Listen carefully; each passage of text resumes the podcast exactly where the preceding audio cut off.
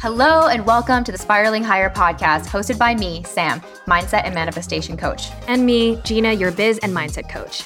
We're here to support you on your spiritual journey by bringing you intimate and raw conversations about healing, manifestation, consciousness, and spirituality. We hope this podcast makes you feel less alone as you become aware of your patterns and limiting beliefs to uplevel your life, manifest like a boss, and together, spiral higher. Welcome back to the Spiraling Higher podcast. We are sitting here with Laurie Anne, who is actually my mentor in my breathwork program. Um, so obviously, I am your one of your hosts, Gina, and I have Sam, your other co-host here as well. And today's episode is really going to be going deep into somatic work. What does that even mean? And really understanding how our nervous systems can be used to help us heal, and really just understanding those systems a lot better. So first of all, welcome, Laurie Anne.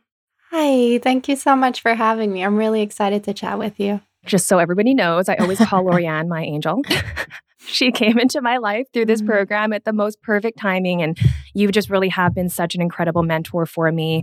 Um, but yeah, let's just jump right in. I would love for you to explain what somatic work means. Mm. Yeah, the big question, right? Um, so, soma means yes. body. And somatic work is basically working with the felt experience of the body a lot of approaches that have been very popular mm-hmm. for decades now, like psychotherapy, like coaching, which are great approaches and have a lot of value, but they have mm-hmm. been focused on the cognitive mind, the thoughts, the beliefs.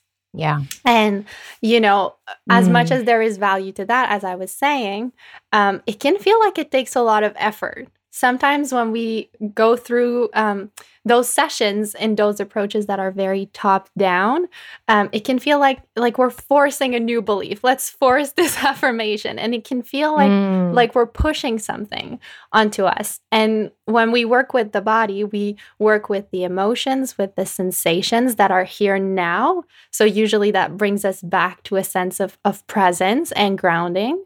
And i think mm. most of us need a little bit more presence and grounding in this day and age um, but when yeah. we come back to what our body has to tell us, we can complete certain cycles of stress responses, of trauma responses that have not been completed.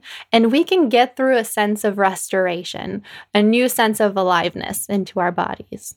Mm, I love that because I think mm. so many of us can relate to this. But for years and years, I would have therapists ask me, like, where do I feel that in my body? Or what am I feeling? And I'm like, I don't know. Yes. Like I had such a hard time identifying any sensation. And I think that's because so many of us, um, and especially my own journey, I really made emotions mean something negative. So mm. I know now that emotions don't mm. have a negative meaning inherently, but maybe through a traumatic experience, I learned that this emotion is not good to feel or this emotion will lead to a bad result for me. Um, I was definitely shamed for crying. And so mm. that definitely was for me just taught that we don't do that. So that emotion was so hard for me to tap into. And I think honestly, for years, like maybe even a decade, I went without crying. And then someone recently told me that'd be like going a decade without laughing. And mm. I was like, mm. wow, that is crazy. Yeah. Like my body just was like, we're not doing that. And so as soon as I started to really tap back into these emotions, they felt so big. And mm-hmm. I understand why people suppress mm. them because I really did not believe in my capability to handle and process that. And I think I want to ask you a little bit about processing an emotion because I think that when people say, oh, you need to process your feelings, what they mean is to obviously feel that through your body. But when we hear that, we think, oh, I need to think about it. Because mm-hmm. even Gina would say, oh, I need to process this. And I'm yeah. like, that N- no, because you would think you would be saying that I need to think about it more. And I'm like, you don't need to think about it more. You need to just yeah. feel it. Yeah. Yeah. I, mm-hmm. I love what you're sharing in that experience because it's so common that people are naming that if I start touching that sadness, yeah. that grief, that anger that is that I know is present within me, it's going to take over. I'm not going to be able to function. I don't know how I'm going to be a person or go to work. It just feels like mm-hmm. it's going to be all encompassing. And, you know, there are ways that we start touching those feelings in a way that what we call it in trauma work is titration. And, you know, Gina has heard me talk about this so much. Um, but titration is such an important concept, and it's a concept that it comes from chemistry, which I'm not gonna go into. I'm not a chemist, so we're not gonna go in science. but um, it's it's just the idea of taking little sips of an experience, finding the right pace. So sometimes when it comes to feeling an emotion, we're gonna start contacting that emotion. What if we were to feel one percent of that sadness? What if we were to access one percent of that grief? Or if there's a narrative narrative that it, that comes up that is just like and then this happened and this happened and I had this whole experience. Okay, let's just stay with one piece of it and see if we can process that. And that can feel really really helpful because we then start to metabolize an experience or an emotion at a pace where we're not constantly overwhelmed and blasting ourselves open. Cuz for many of us especially in healing and modalities mm. that are not necessarily trauma informed, we have this big, big, big emotional release, but then we're not able to come back and integrate it and metabolize it. And then you know m- make that um, find meaning in that experience in a way that's sustainable. We kind of like keep going you know? Mm. yeah the titration thing has really really helped me. I think we use that term differently. We would say like baby steps, you know, taking baby steps, which um, we've talked a lot about on this podcast. But with healing, especially, I think the titration for me has given me permission to do it slowly to do it in a way that does feel safe. Um, obviously, our listeners know a little bit about the grief that I've been experiencing with the passing of my mother in law. And same kind of thing. I think at first I was like, okay, I'm going to process all of this. I'm going to deal with all of this. I'm going to heal through all of this. But like you said, it's so big and you almost drowned underneath it, which then makes you feel like you can't handle it. And it just starts to be this chain reaction of events where mm-hmm. I just get more and more contracted. Whereas when I started to introduce that concept of titration, like I said, it really allowed me to say, this is enough for today. This is this is all I can think about it for today. And now what's the next best step that's going to offer me safety? And sometimes that was just completely ignoring it and just doing something completely different, you know, spending time with my daughter. Sometimes it was also titration to go back into real life again right? So, not jumping right back into work, not jumping right back into social situations, really honoring the boundaries of what feels safe for me. And so, one of the days I did just stay in my room and I just needed a day to cry in, in, in, peace without anybody around. And that was titration for me. So, just trying to offer some examples of how you can apply that because I think. Like you said, we get these little sips and then we almost build up that trust within ourselves that we can hold space for this emotion. Yeah, absolutely. And what's so wise in what you're sharing in your experience is also that sense of of healing and processing a little bit and then coming back to something that's resourcing for us. So whether it's spending times time with our loved ones, mm. whether it's doing something like going in nature. That's so important. Um, I think sometimes there's such a, an urgency with healing of just like, I need to process mm. all of mm. this because I want to feel better. And I think that comes from a good place, but sometimes it's too much. We're not meant to be processing. Yeah. 24 7 and going to therapy and journaling and meditating, going to retreats and having that sense of like, let me take a little sip of this and, and really integrate it and process it and then go back and, and be a person and watch something on netflix that just feels good and makes me laugh you know so i love i love that you name that that's very mm, wise mm. yeah.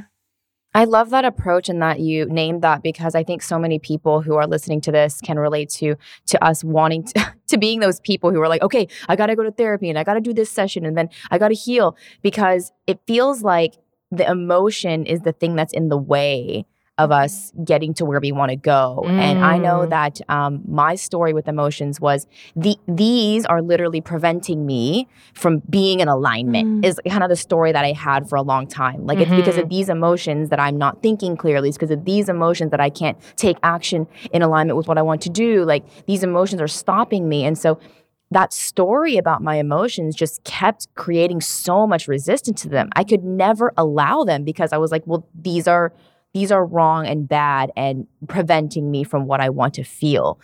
And um, I really had to rewrite that story. And so I would love for you to talk about the relationship between emotion and story mm-hmm. because I think it's very hard for us as humans to experience emotion without story. I really think the only people that can do this are babies. Like they experience emotion without any sort of, yeah. you know, mental reaction. But the rest of us, we're so conditioned to have a mental reaction to how we're feeling. You know, I think about how many people start to emote and then immediately are apologizing for that. I think that's a, that's something that I'm always doing. Like I never not apologize for like crying or being in a quote unquote bad mood. The fact that we even know what a bad mood and a good mood is, right? So we're already sort of hierarchically defining certain emotions as better or worse.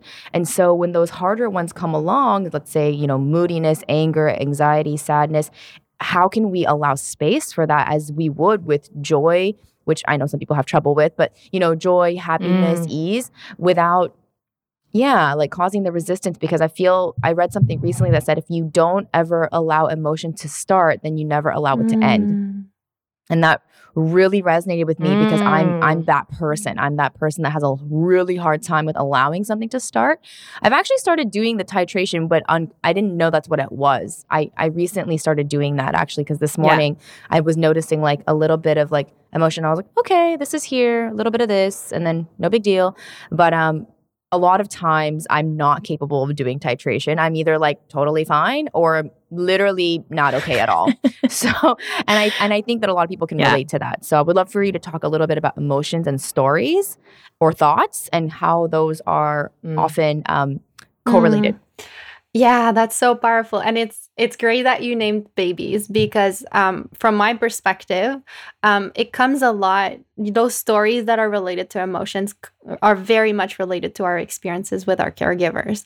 Um, and and you know, m- many mm. of us didn't have the experience of being having accurate reflection um, we learned to name our emotions by having our caregiver be like oh i like what's making you upset i'm noticing that you're angry and we kind of make that connection mm. between oh i'm feeling this feeling of anger and that's the word that goes with it so for people who sometimes have challenges mm. naming their emotions sometimes they didn't have that experience of having that attunement and that reflection from their caregiver oftentimes the stories that come with emotions especially when there's shame around emotions are related to those experiences of feeling anger and then being sent out to our rooms. And then we're little ones. We don't know what to do with that anger. Developmentally, we're not in a place where we can process that. Mm-hmm. So often, when we have the capacity to notice those narratives that might come up when we have an emotions,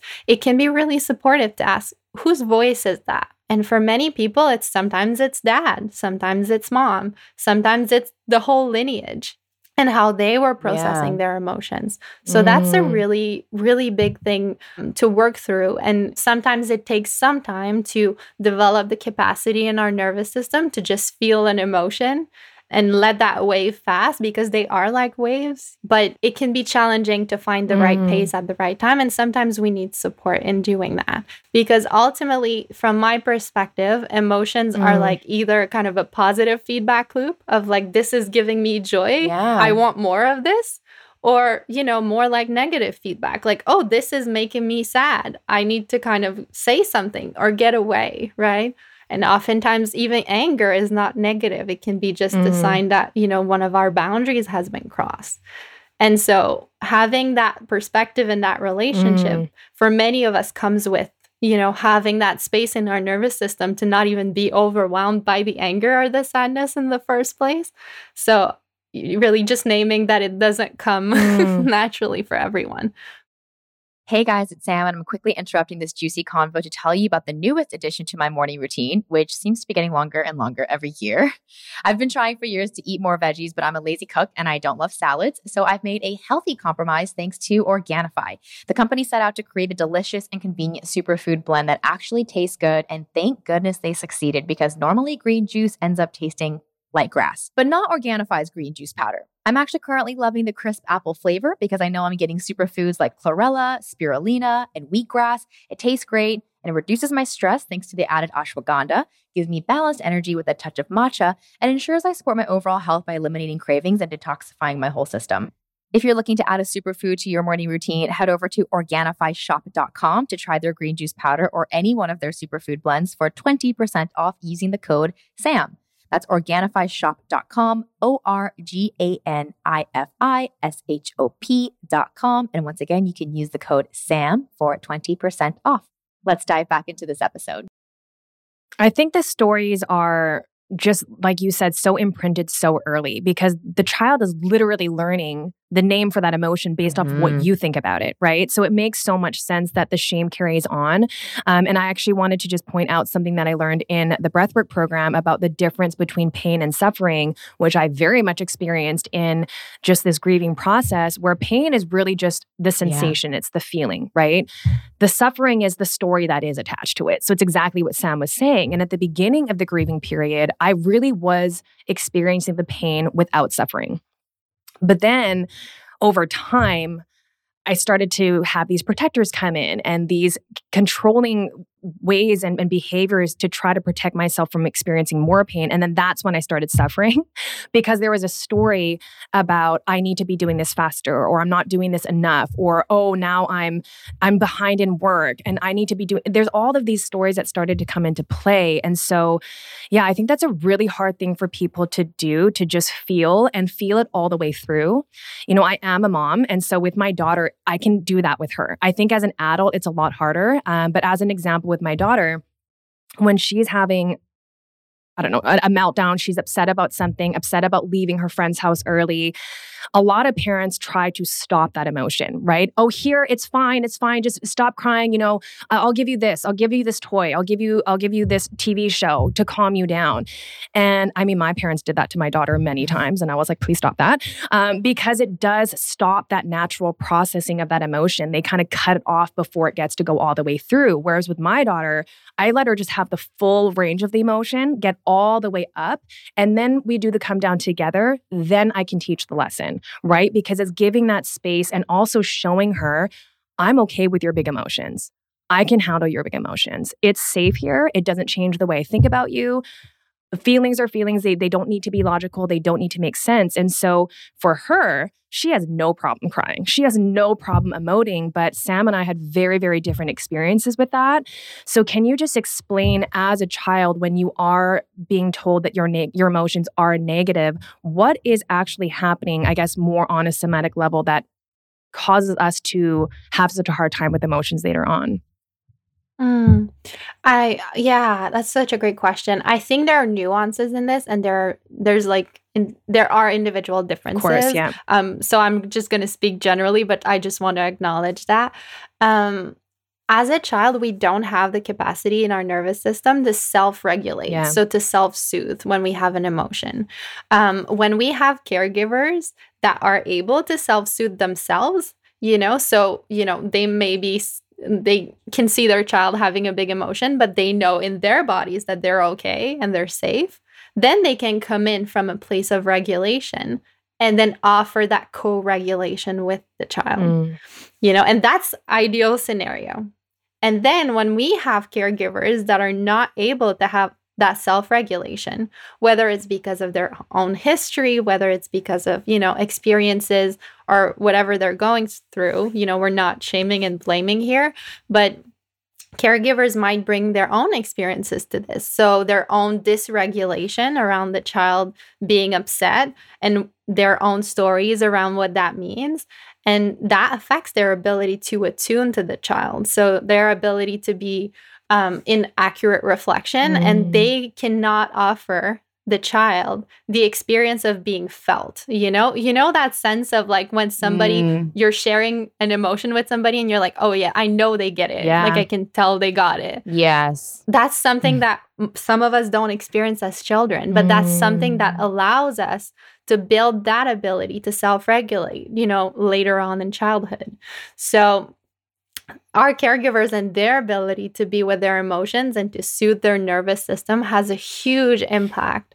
on our own development. Yeah. So it's beautiful that you're able to offer that to your daughter, you know, because um unfortunately we take that on oftentimes mm. those those stories that are um, that might be present in that environment i will name that i'm not the greatest yeah. at self-regulating my own emotions sometimes and it's actually been you know, at first, for any parents out there who do lose their cool around their kids or they aren't able to regulate their emotions, um, sometimes there's a lot of shame and guilt that then comes up from that, right? Because now you feel like you're damaging your child. And, you know, I'm very honest with her. And because I name these things with her and I'm teaching her how to self regulate, I very much name that in myself. And I'll tell her, I'm still learning how to regulate my emotions. I also have big emotions like you do. And sometimes it's really hard for me to get them under control.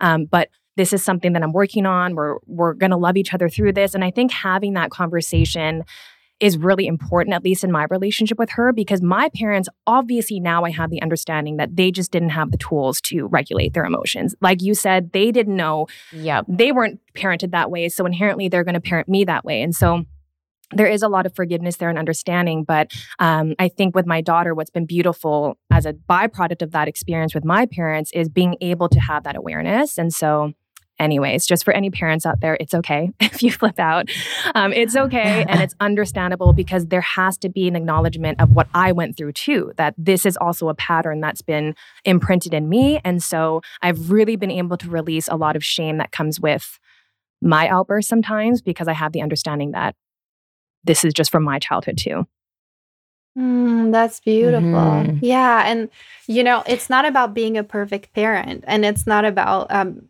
in any relationship it's not about about about being the perfect partner or always being so in attunement with somebody else.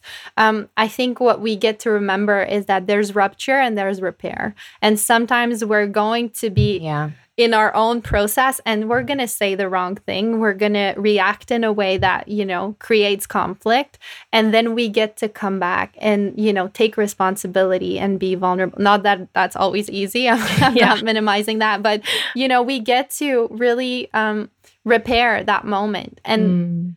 that creates so much trust in any relationship whether it's with our child or our partner mm. you know that's huge Mm-hmm. Going back to what you said earlier, Laurie Anne, about attunement and reflection and um, naming those emotions, I can really see why so many people have trouble with this, like the the naming of the emotion and um, feeling that felt sense of being mm. seen and understood. Because I don't think many of our parents yeah. were able to do that. Like, I don't think my mom now can name mm. an emotion.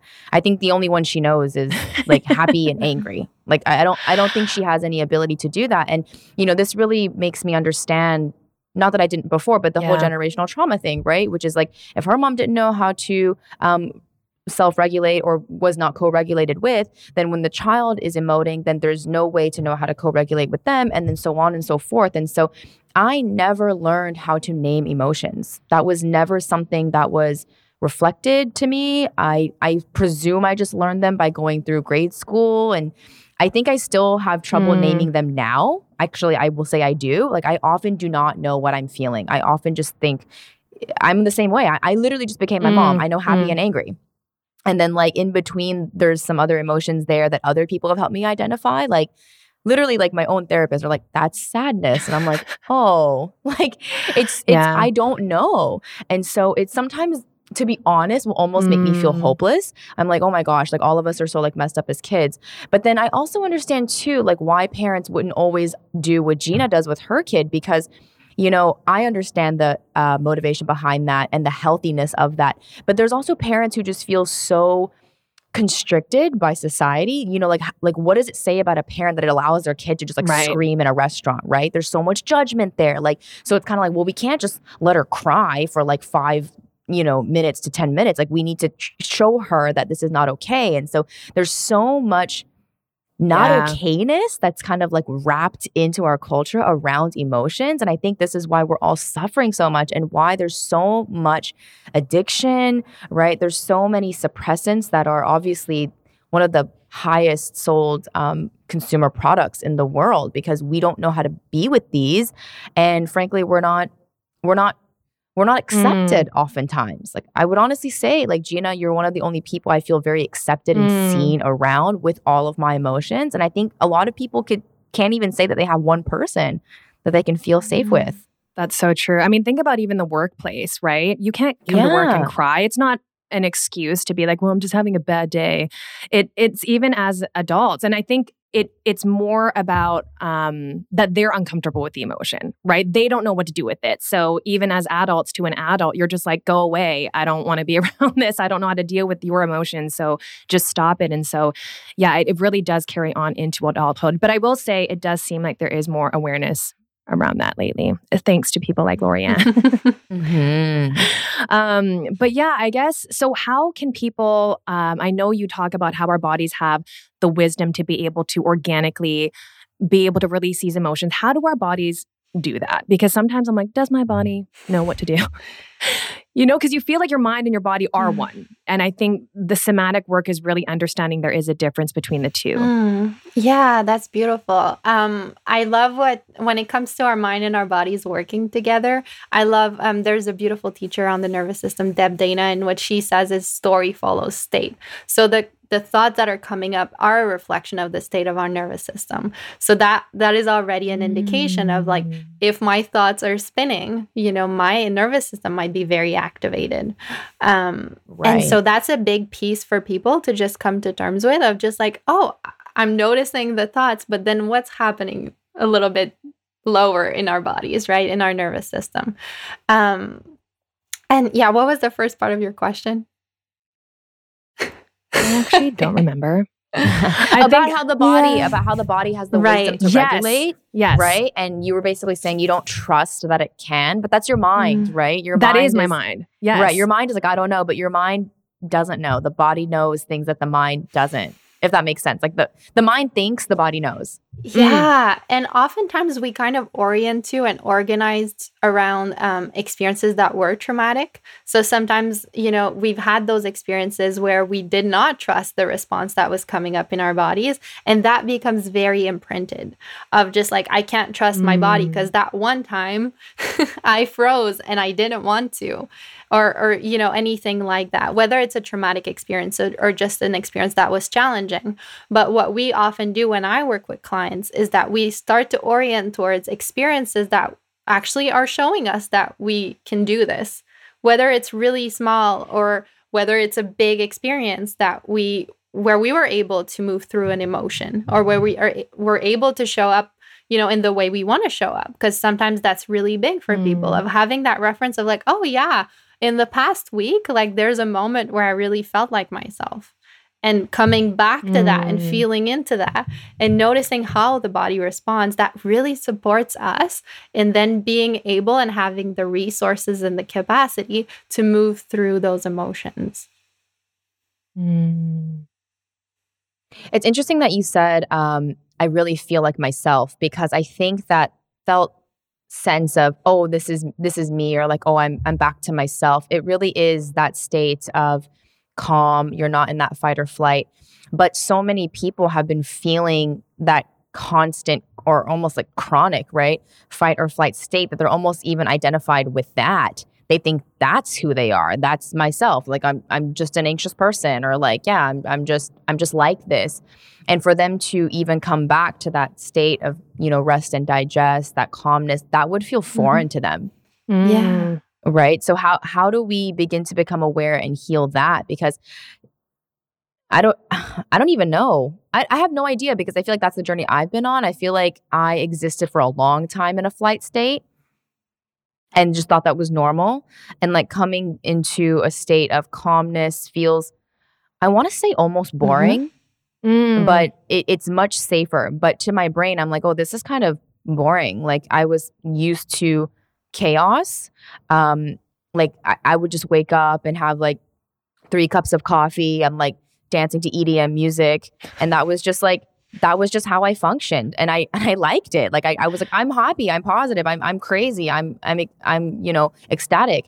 But I realized I was really like fried and sort of like wired mm. from that. Like it like it didn't actually feel good over time. And so, you know, waking up and, you know, not having caffeine, just you know, kind of moving slowly. It's safer but boring sometimes. Mm. And it's it's funny because I've seen a lot of people on TikTok talk about, you know, obviously like my algorithm shows me a lot of like healing videos, and um, there's a lot of videos that talk about how like, oh, when you healed, but now you're just bored.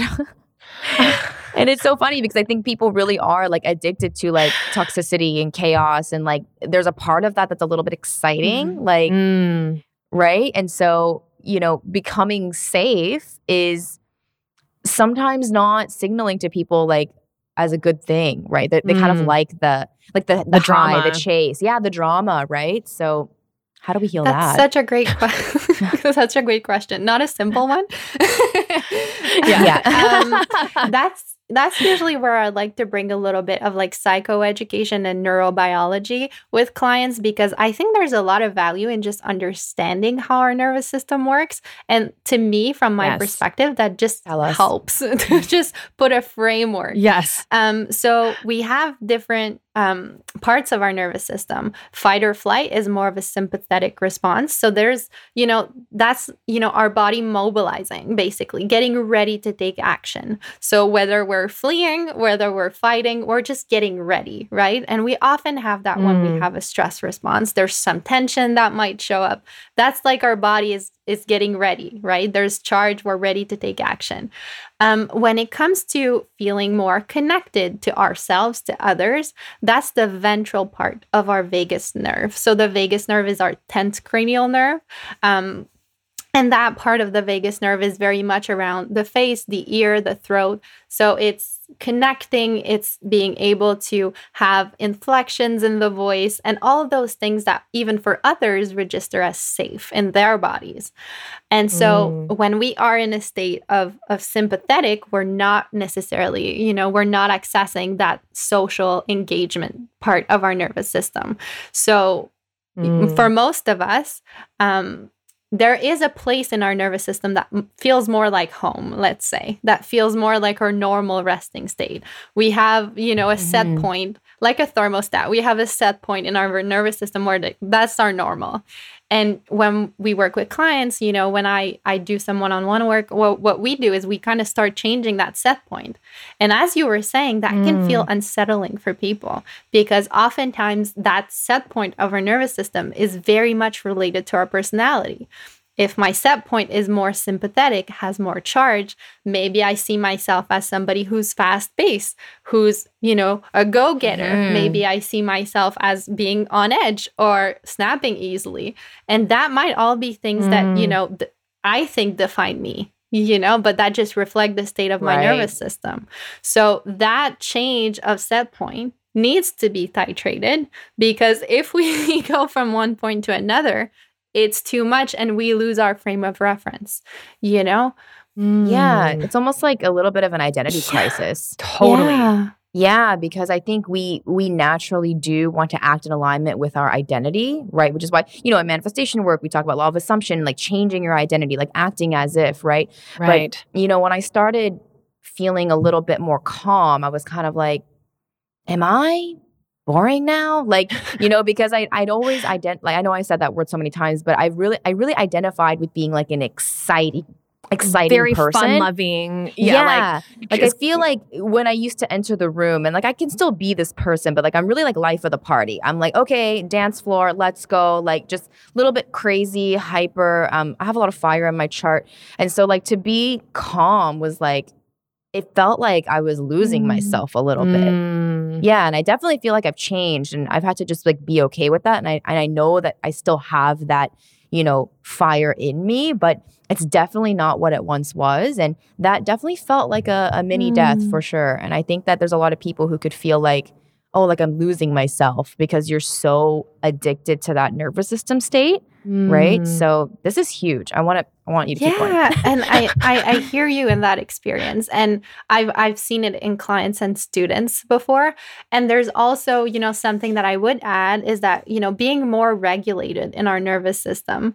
Um, having more regulation relates to also having more capacity. So we have more range before being overwhelmed or collapsing. We kind of have that greater window, what we call window of capacity or window of resilience. I, I have more ability to handle life stressors and excitement, and I have more capacity to be with my emotions. For many people, that a state of higher energy or, or mobilization is very much coupled to being really stressed or having a lot of things on mm-hmm. our minds. Um, when we start to have more regulation, usually we also tend to recognize the nuances. Oh, I'm not anxious, I'm just excited. You know, and excitement mm. has a charge to mm. it. There's a little bit of sympathetic activation of just like, oh, yeah, there's energy here in my body, but it's not the same mm. as being very anxious. So when we have more capacity to notice those nuances in our emotions, our sensations, it it's almost like having more words for for the language of our bodies. Mm. I really yeah, like that. well, I was saying earlier that I think most people only have like a couple words. It's like yeah, they they only can describe like oh like some people are only like happy and sad or like or even know, the word overwhelm. I'm so overwhelmed right now. I'm so stressed. Yeah. But stress is like, there's so many layers to that too, right? Well, it's interesting too, like saying that you're stressed, I think can like increase the stress. 100%. Right. So I really try not to say that word because that word is so, it's so, um, like conditioned to already provoke that response in me right? Mm. like even just mm. just hearing it it's like stress. It's like the body's like oh what? Are we stressed? Right? So um well i, I like I, the distinction um, that i've been learning a lot uh, which is not identifying with that emotion. So instead of saying i am stressed saying i'm experiencing stress right now that's been a pretty key distinction for me that's helped me to be like okay i'm separate from this experience i'm just the one experiencing it and that's helped me mentally kind of separate myself from that and not just be it. Because, like you, Sam, I think my identity was very much the one that could handle a lot of stress, the mm-hmm. one that could mm-hmm. have a lot on my plate. I work a ton, I work 24 7, and I never get burnt out because I can handle it. And so, it was weird to then change my capacity and change what those boundaries yes. were because it made me feel like, am I not going to be successful after this? Am I not? Yeah, less productive. I'm less productive. I'm, I'm not, well, what am I going to do then if I'm not going to be working this much? So it is, it does take time. Um, and that's what I call spiritual Tetris. Sometimes, um, sometimes it's a person, sometimes it's an experience, sometimes it's letting go of an identity. But when something shifts in you, it, it does take a little bit of time for things to settle. And that's why I call it Tetris because you kind of have to find a new spot for things in a way where it does feel unsettling at first and it's just foreign. So it's not that it feels bad, but I can see how some people might feel like this is wrong. This is not this is not good. So I'm glad that we're naming that it takes time to adjust that and at first it might feel like it's not right, but it actually could mean that you're on the right track, yeah. I guess. Well, I think I think like for people like you and me and so many people who are listening, we we get um the story is that if I stay this not necessarily anxious, but like if I if I perform at this capacity, which it, which is anxious, right? If I keep doing a lot of things, then I'll be safe. Right? Mm. So to mm. actually not feel that way can almost signal unsafe.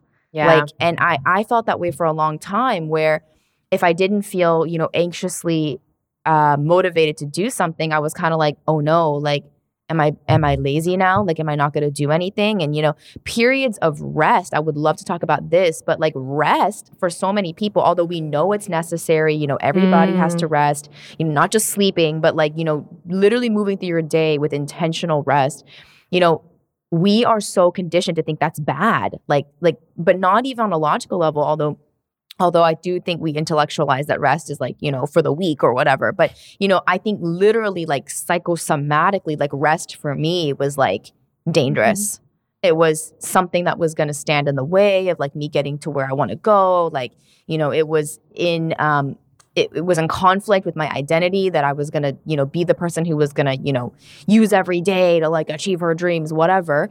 And so this rest piece, which is really missing from so many of our self-care routines like how can we start to i think people like know like okay i need to rest i need to rest and they'll try to do it but then they like try to make a thing out of resting which is not really resting so yeah. how can which is what i used to do so how can we start to rewire rest as a safe thing? Because I don't think people feel safe to Mm, rest. That's such a Mm. beautiful question.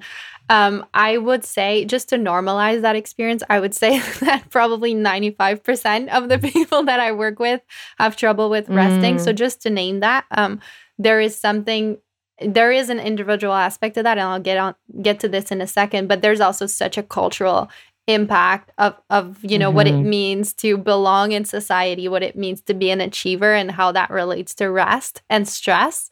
Um, I will say that when it comes to us as individuals, rest is is a um, blended state in our nervous system. So we have that dorsal vagus part of our vagus nerve that allows us to me- to be immobilized, but it's also present with that social engagement system. So I'm immobilized and I'm safe. Already, for some of us, Mm. that part of our nervous system has never been very active or is not easily accessible. For some of us, um, being you know immobilized mean that means that we're not safe, means that there's a threat, we're collapsed, we're freezing. So I just want to acknowledge that there's an individual aspect to sometimes we need to take our time with rest and titrate that. Um, and there is also, you know, that cultural aspect, as I was saying, where um, we want to belong. Belonging is so important. Many of us, you know, feel like that belonging piece is so tied in with our social status, our level of productivity. And so that has an impact on, you know, the thoughts that might come up when we try to rest and slow down. Um, so there are layers to this. I would say, depending on the individual story, we are going to work with it differently. But if I were to talk about it in a very kind of general and broad way, um, something Mhm. that I notice is that many people are going to go to work and be very high energy, fast paced. And then we get home and we collapse on the couch, right? and it's very kind of like a light switch on or off. Um, that's not Mm. necessarily rest. That collapse is not necessarily restorative. Um, What I like to support people in doing is like slowing that down. So let's say I have a session and I'm very high energy, very engaged.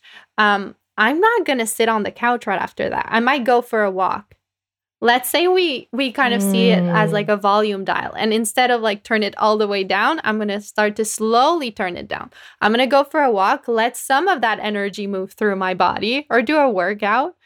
Then I might, you know, talk to somebody I love, get a little bit of connection. Then I might sit on the couch. And now, like that energy has moved through. I feel more connected. So, having that sense of like, you Mm. know, taking little steps and not going from one extreme in terms of our state to another is usually pretty supportive. Mm. And I feel like that's pretty accessible for most of us. Mm, I need to do that more. Yeah, and we haven't even really ta- like tapped into the fact that most people, even before that like sort of collapse, they're usually like drinking or like smoking or or or overeating, like doing something to kind of yeah get rid of the remaining stress from the day if there's any of that. Mm-hmm. Right. right and then also creating this habit pattern of not being able to once again like feel whatever is present. So we're just numbing and then like passing out.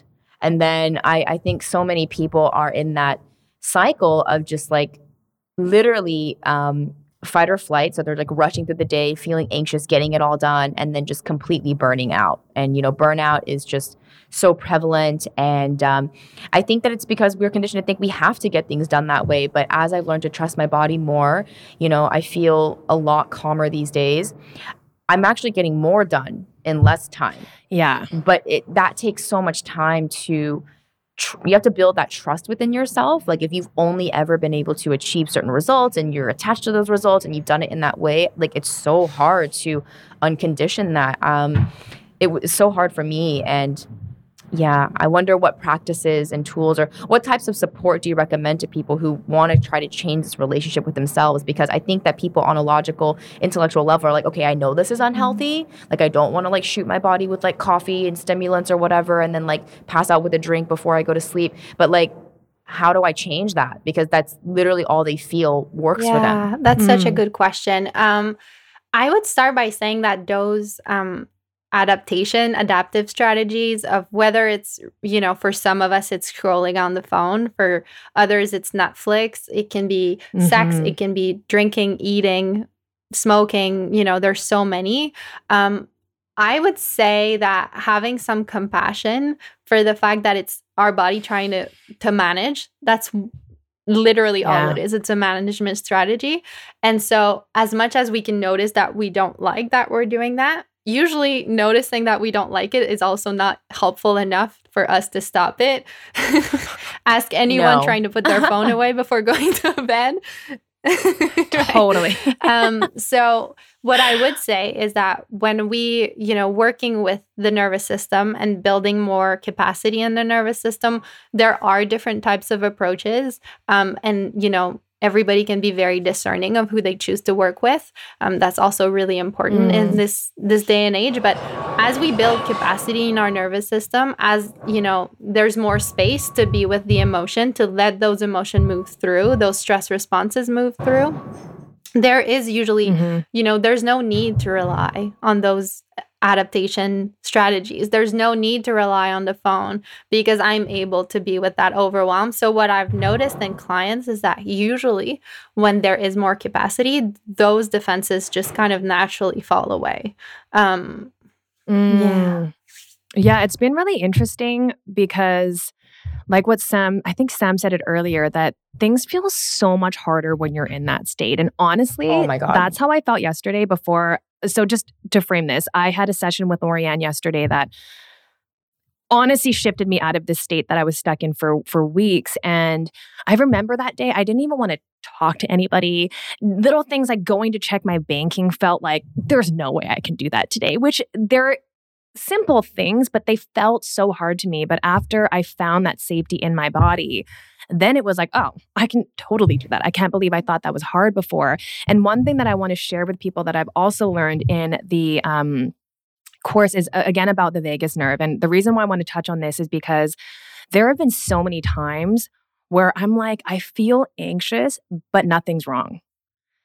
Like in my mind, I know I'm fine. Like I'm fine. I'm fine. I feel fine, but my body feels anxious. And there's been so many times like that. I know Sam for you too, where in our oh, minds, oh, yeah. everything makes sense. And then I get it, mad at myself that I yes. because I'm like, there's not what the there's fuck? nothing like wrong. there's nothing. Yeah. So like, why am I just complaining? And then there's a shame around that. But this blew my mind when I learned this in the program um, about our vagus nerve. I can't remember the exact percentage. It was 80 or 90 percent. It was saying uh, that through the vagus nerve, the messages go.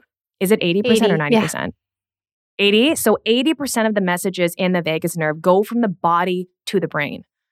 And then only mm-hmm. 20% is going from the brain to the body. So then it makes sense that your body almost has a louder voice. And that's what's happening when in your mind, you're not anxious, but because your body has more of that voice in that nerve, your body's gonna, your body's feelings are gonna be louder than your mind's knowledge. Did yeah. that make sense? And mm-hmm, what mm-hmm. I love about um, what you're saying is that you know our bodies we have animal bodies you know we we are mammals we often forget mm, that i know Yes. I oh, whenever I remember this, I'm like, I'm a mammal like driving a car. Like this is crazy. and I look around at like the buildings and I'm like, we're like mammals that just like built all this stuff. Like we're crazy. Like and like we we forget that we yes, these animal bodies. And um I sorry to cut you off, Laurie Anne, but I just heard this recently on a podcast and just blew my mind. And you know, speaking of like we're we're obviously sharing this on a social platform and we're um we're using social media for our businesses and for social connection. But this person was saying, like, you know, our brains are not built for this. You're supposed to know people who know you. Ooh. And I was like, that is weird. Like when you think of like celebrities or like social media influencers, like it's like millions of people know you and you don't know them. That is not what your brain is designed mm. for. Mm. And it's mm. it makes sense that that would be so overwhelming. But anyways, sorry, that was just an aside. I want to go back to the body the vagus 80, nerve. Yes. Yeah, the body giving the 80% of the message yeah, over the mind. But I love I love that you're naming that because social media does have a big impact on our nervous system and we can get to that for sure. Um, and just to jump back to what, where we were at. Um, you know, those responses, those fight or flight responses are old parts of our nervous system. They are parts of our nervous system that are mm. in animals, you know, but you know, because yeah. we have different lifestyles than you know any other mammals um, we might have a fight or flight response um, a fight response after reading an email you know and sometimes our brain yes. is going to tell us well it's just an email like i'm fine you know and that's something that can come mm. in and what that speaks to is that we have an ability because you know, we have this beautiful brain that's a lot more evolved than other mammals. We have that ability to override those responses that are in our bodies, you know, and we see that in in animals like, you know, an animal that was chased is going to shake it off, right? Discharge that energy that was built off. How many mm. times do we mm. override that as humans? You know, I'm not going to shake it off because I'm at work and that would look ridiculous. you know, people often mm. name that to me in mm. sessions. You know, I just can't do that, you know, and then there's this belonging piece that's so strong and something hmm. that we hmm. get to work to is finding micro ways you know to to discharge that energy i always you know show my clients like moving that finger and sometimes under your desk you know and really mm. visualizing that hmm. energy moving out or under you know the soles of our feet letting that energy move out into the earth you know and we get to find ways um, to discharge that energy and move through those responses because you know it's easy to feel like there's no reason yet those responses and that activation might still be there in our body you know about movement. And what i love is that movement and sensations are our first language you know? Before we were able to talk mm. there's something so natural when it comes to moving our bodies. Um and you know I when I do movement sessions with people, I like to name that, you know, it doesn't have to look like a so you think you can dance audition because people often have, you know, what we see on Instagram about people doing a movement practice, it like looks a certain way. It doesn't have to look a certain way. It doesn't have to be big and it can be really, really small and it can be effective. Mm. Um, what I would offer is, you know, a great place to start is developing the capacity to notice where the activation might be in our body. Um, for some people, they use the word stress. Um, I tend to stay away from that word just because it means different things to different people. There's a lot of individual yeah. definitions of stress, but when there is that charge or that that activation in the body, noticing where it is and noticing if there's an impulse. Usually, if we stay with it long enough, there will be a movement that will want to happen. So maybe it's a shake, maybe mm. it's hmm. stomping, maybe it's throwing, punching, you know, on a pillow. Just naming that. Um, but, you know, noticing what movement wants to happen. And sometimes it mm. doesn't feel accessible for everybody to go into that full movement that feels too big or that feels very scary um, and we can start mm. stay if we stay with it can we even visualize going into that movement and what does that mm. move as we just mm. stay with that visual you know there's a lot of of um, power in just giving ourselves even the permission to think about going into that movement yes Yes. Mm. My my heart breaks for so many people because you know, I grew up as a dancer and so, you know, movement is just such an integral part of my life and always has been and you know, ecstatic dance and all these things just make sense to me because I'm like, yeah, like we're moving the energy and you know, when I was growing up, I never really dealt with feelings of anxiety, I don't feel because I I just move through them so often. Like it just it just went through my body.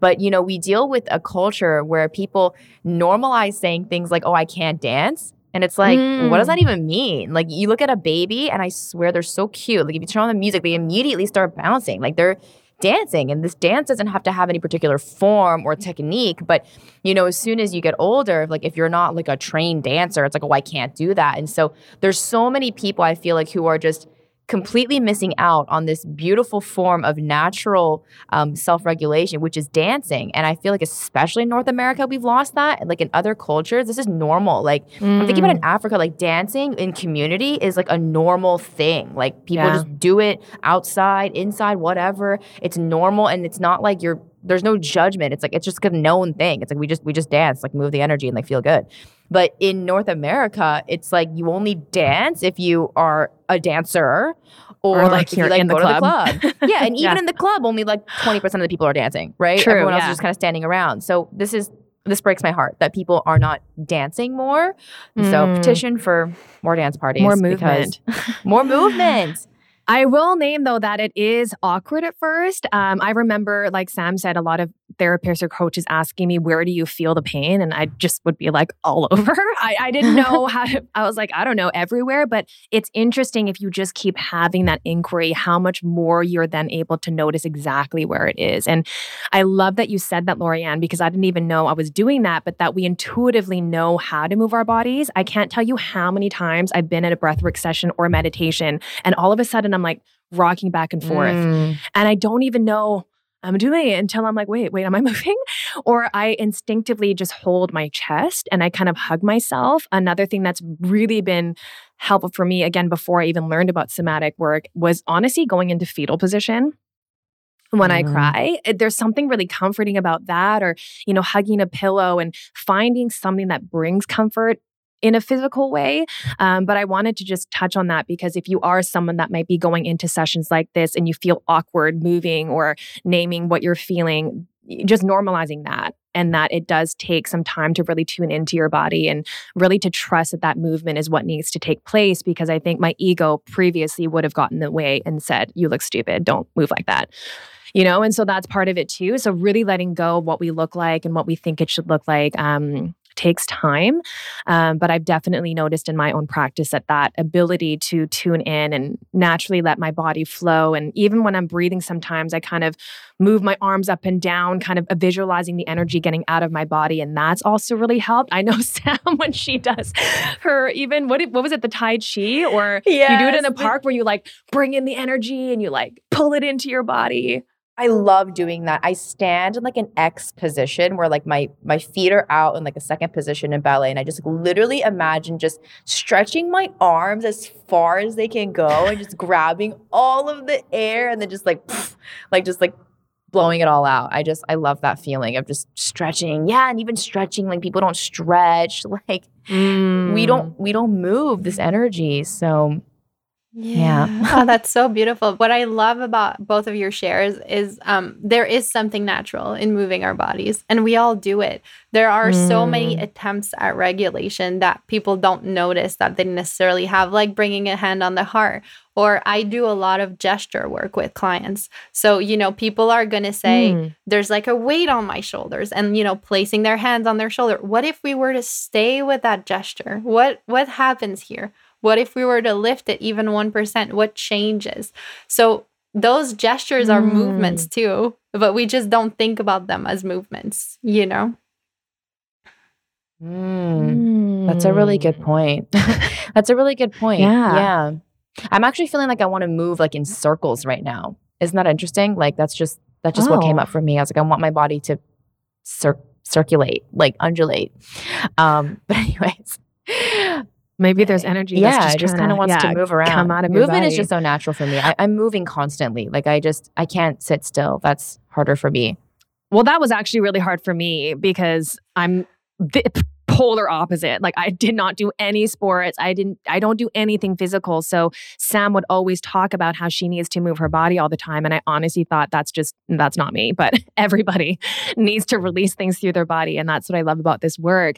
Um, one thing I want to touch on is something that you had mentioned before um, just about how our nervous system can really help to support us in becoming our true selves. And I feel like I really understand that now, but I would love for you to explain how does that happen? How does our nervous system guide us to being our true self? I love that so much also because that that was true in my own experience in my own journey and my own healing. Um so I feel I feel so close to this mm. question and also its content. Um I feel like when we have more mm. capacity, when we have more regulation in our system, I'm not my emotions. I can choose. I have mm-hmm. enough space to maybe notice a reaction, but I get to choose. I don't become that reaction. So I I can mm. notice that mm. there's a part of me that wants to snap, for example, but I have enough spaciousness to choose to speak differently. And to me, having that choice, mm. it's it always kind of reinforces like I get to choose who I want to be and how I want to show up. And to me, that kind of really changes everything because then I'm not in a reactive state and I have enough spaciousness to really come back to myself and come back to the person that I want to show up as, whether it's, you know, at work or with my students or in my relationship. You know, I get to choose how I want to speak, with what tone I want to speak, and how I want to act, right? Because sometimes we get just caught up in the overwhelm and the, you know, the body speeding up. So there's so much power and beauty in mm. coming back to that center, you know. And for me, that feels like my center. And for somebody else, it can be their feet. You know, I have clients who have such a, an important sense of ground in their feet we can feel our sense of self in different ways but having that ability to come home to ourselves and feeling that sense of spaciousness to me restoring that choice is very much related to trauma healing because when we when there's trauma usually we didn't have a choice to have that experience whether it's you know a very big traumatic experience whether it's something that didn't happen like neglect um, there was a sense that there was no agency and no mm. choice. So restoring that choice that choice of how I want to show up, um, from my perspective, is very very healing and brings us back to who we really are and that aliveness of being who we really are. Mm. Mm, like we really are like mm. who we choose to be, not our reactions. Yeah. And um, yeah. I think that if we identify with our reactions, then we really lose that connection to who we are and who we want to be because I, I don't mm. like I think that when we come from the reaction, that's when I feel the least like myself. And I think that's why there's so much shame and guilt totally. afterwards. Like, you know, I can imagine obviously Gina, you know, getting mad at your child or like me getting mad at my partner or even like my parents. I'm just like, oh, like afterwards, I'm just like, that was just not me, you know? And I, I think there's enough awareness too with the people who love us, they know that and they can forgive that. Yeah. But um, if we can create, like you said, that sense of spaciousness where like I, I feel okay, like I feel like myself getting angry. And I, I was actually just telling Gina about this before our call, how there was a couple moments yesterday where I felt like I, c- I could get upset right now in the normal way, but I didn't. I, I, yeah. I just felt like, okay, like there's a little bit of annoyance, but that's just not how I'm going to respond because I know I'm not going to get the result that I want from that reaction. But I did I used to have yeah. zero mm. space between me and reaction. Yeah. Like I was, oh my gosh, I was just and Gina too, like I'm like a pressure cooker like at all times. And like any slight movement of that yeah. dial was like pff, I was just like and there was also I think I have to really forgive myself because th- it also felt really good to express anger. Like not after, 100%. but in the moment, it's like that wants to leave my body. Like that it was somehow l- lying there latently um, without any consciousness. And so that like explosion just felt really good. Like there are times that I'm not I'm not proud of where I'm just like verbally just like going. I'm just like saying every mean thing. I'm just like I'm saying it super loud, but like there's a part of me that feels so good as I'm doing that which sounds terrible and like kind of it makes sense like why people can like become mm-hmm. violent right because like there's i'm not trying to justify yeah. that but there is something that needs to kind of be released and that's not a healthy way of doing it but like i i can understand that now and i feel a lot of compassion for myself because um that was just the state that my body was in and it, it wanted that release and so i guess one of the final things i kind of want to go into is really like normalizing a lot of our coping strategies right because you yeah. know i used to be really um a really bad binge eater. I went to therapy for that. Like I remember just literally I remember like oh my god, my poor self. I remember googling like can you die from eating too much food? Like I literally thought I was going to die because I like just just could not exist without like either like sleeping all day because I didn't want to eat and then like waking up and feeling so mm. uncomfortable and just eating because it was like and yeah, mm. it was I mm. know now looking back I'm like oh I just didn't feel safe and that was the only thing I could do to like assuage any sort of like emotional pain but you know looking back I can see like how much pain there was. And so, yeah, I want to, I just want to normalize, you know, like drinking, smoking, eating, um, you know, scrolling on doom scrolling for hours, you know, like why are we doing this? And um, how can we bring some compassion to it? Because I know that by hating it and judging it is is not helping either um because i've been there yeah. yeah. and you know we get yeah. to remember that behavior is an attempt at regulation um we're trying to come back to a more regulated mm. state if i'm mm. overwhelmed then i go scroll on my phone it's bringing my attention away from the overwhelm and that feels like you know it might feel like i'm regulated i'm probably not but it's an attempt right and we get to remember that we are i believe this is my personal belief that we're all doing the best we can with the tools that we have with the nervous system mm. that we mm. have and for some people those are the tools that they have you know and with the right support with the mm. right space and permission and you know the right time sometimes sometimes in session like it's yeah. all about taking the time to just stop and just be with what's here and so I think that there's a lot of beauty mm. in giving ourselves the opportunity to have that support. And as we do so and as we learn, there's just no need for those coping strategies anymore because you know we are able to be with what's here mm. and sometimes it's hard like i don't want to make it sound like it's always easy sometimes we are more present and we contact an emotion and you know things like grief things like sadness this is like not pleasant to be with but yet sometimes we have a sense of like, yeah, it's not fun, but I'm really here right now. And there's something that feels yeah. good about that mm. on some level, you know? Mm-hmm. Mm-hmm. Mm-hmm. I totally agree. I mean, I know in my session with you yesterday, I think that was probably the best part was those moments of silence where you would notice that I was starting to feel safety. I was starting to feel comfort. And you would just ask me to sit with that. Where I know if I was in my own meditation, I'd be like, okay, I feel safe, on to the next thing. I wouldn't have sat there to really let it sink in, which is why I think I kept experiencing these little bursts of relief over the past few weeks. But then as soon as a trigger came in, I was overboard again and exploding. But I think having that time to really give myself the space to settle into and fully integrate into that feeling of safety really helped it to just be felt in my body and, and not just in a short burst. So that really helped. And just a final note, just about kind of what Sam was saying too about these patterns that we have. Another thing that's really helped me is to instead of saying, oh my gosh, I did it again, or oh my gosh, like I, I, I snapped again, I, I say like my pattern snapped again. My, the cycle did it. You know, instead of it feeling like it's me, I, I tell myself mm-hmm. I'm a mm-hmm. healing person. I'm not the pattern. You know, I'm not I'm not the response. I'm the healing person, I'm the healing being, but the response was my pattern. And something about that separation I think offers me a lot more compassion um, instead of making it mean like I'm such a terrible person. Yeah. Um, and I I love that and that's so beautiful if it works for you and that can be such a great resource. Um Yeah.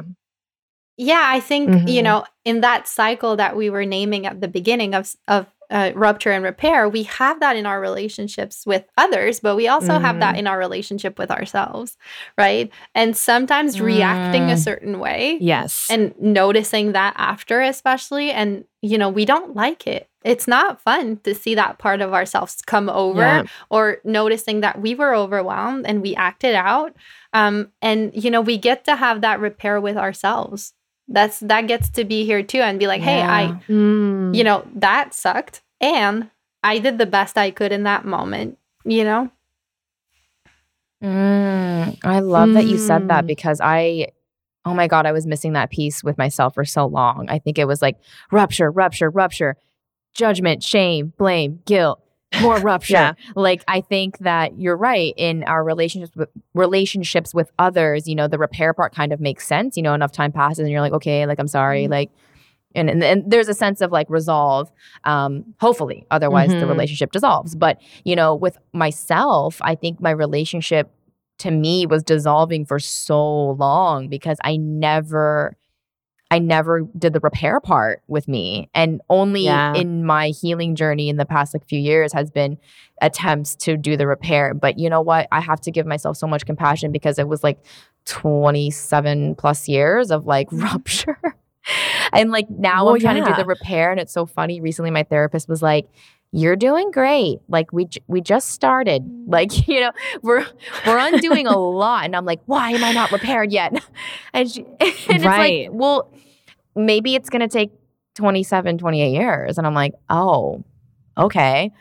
and that bothered me at first, but now I'm like, okay, that's the journey I'm going on. Like at least I'm doing this consciously now. Mm. Um, at least and not later on. Like I'm glad I caught it now. And so yeah, the repair, I love that you said has to come has to start with us. And I really think the relationship with ourselves is the basis for all the relationships we have outside of ourselves. So if you can repair, yeah, if Always. you can repair with you, then the repair I think happens that much quicker and more efficiently mm. with others mm. too. Yeah. Yeah. Mm-hmm. And strengthening that relationship with ourselves. I think um yeah to me it's always about compassion it's always what we get to come back to whether it's with ourselves or with others um just remembering that you know we are not our past and our histories and our experiences and yet it had an impact on us and you know we're as i said we're doing mm. the best mm. we can and especially if we're healing you know every time somebody reaches out to me to to you know um start working together there's always you know for me i always recognize that as such a big step you know reaching out for support that's huge you know yeah. and that's a hallmark of of health and healing already even prior to any session mm. and noticing the health in our system noticing what's working you know even if it's our adaptive strategies like that's health in our system somewhere attempting regulation, attempting to find support. And sometimes in our relationship, we kind of seek mm. connection in the wrong places. And that's also an attempt to find connection. So, not to say that that's easy or that's all there is, but when we get to really recognize that in ourselves, that can be really supportive in building that compassion for ourselves. Mm. So I love how you reframe that. That these patterns that come up, it it is a signal that your body's trying yeah. to help. It's trying to regulate. That helps me a lot because this past week I've noticed one of my habits or my tendencies was the control thing. I started to try to control every experience because I was trying to protect myself from having any negative experience. But inherently, then I was also blocking out positive experiences. And I was finding myself snapping about the smallest things because it didn't go to plan. But, and I was judging myself for that. You know, why am I snapping so much? And now I can see that, oh, that was just me protecting me, which I, then it looks like a beautiful thing. You know, it looks like a really beautiful act of love um, from within. And then you get to celebrate the wisdom of your body that sends out this signal without you even needing to do anything to tell you that there's something you know wrong within or something that's not fully aligned in there. So i really love how you explain that. Um, as in our closing i actually really want to ask you and i'm really curious because obviously i am a student of yours um, but something that really helps sam and i and i know our listeners is to normalize that the healing journey is cyclical and that even if you are someone that knows everything about regulation and you know feeling safety in your body that even these teachers also experience contrast and hard times where they get out of state. And so i would love to hear from you. Is there a common theme or um, just a lesson that you feel like you keep on cycling and circling back to um, just to help to normalize that for our listeners oh do we have like another hour um, yeah, part two. um, there's uh, there's so many, so many lessons. Um, I feel like for me, um, you know, I, in my own history, I have a lot of very early trauma. The first few months of my life were really hard because I had health mm. issues and that impacted, you know, my whole attachment. Um, that impacted my whole ability to feel safe, to feel protected in the world. So for me, um, mm. it's almost mm. like that neural pathway of like the world is unsafe and dark is like a highway. And then I have this other neural pathway that I've been building really hard that feels like a weird little path. And I always get to kind of come back to like, okay, let me orient to safety. Let me notice what's safe here, the connection right. that's safe. Let me notice that I'm protected, that I'm held, that I have support, you know? So having that mm. awareness mm. of like, oh yeah, that that experience in my very, very early life you know, really created this neural pathway of like, oh, this is you know present in the world and then as an adult now um you know coming back to like what am i oriented to in the world what am i organizing mm. myself around and my perspective around and you know that's something that i come back to time and time again and you know that i've mm. worked on with with a lot of my support system you know mm. Mm. That's so beautiful. It also really it just makes me um, feel so compassionate to so many people because you you might not know why you are the way that you are, but now as an adult you get to reorient, and it reminds me of that quote that um, it's a question, but a quote. It says, Do I live in a friendly or a hostile universe? Hmm.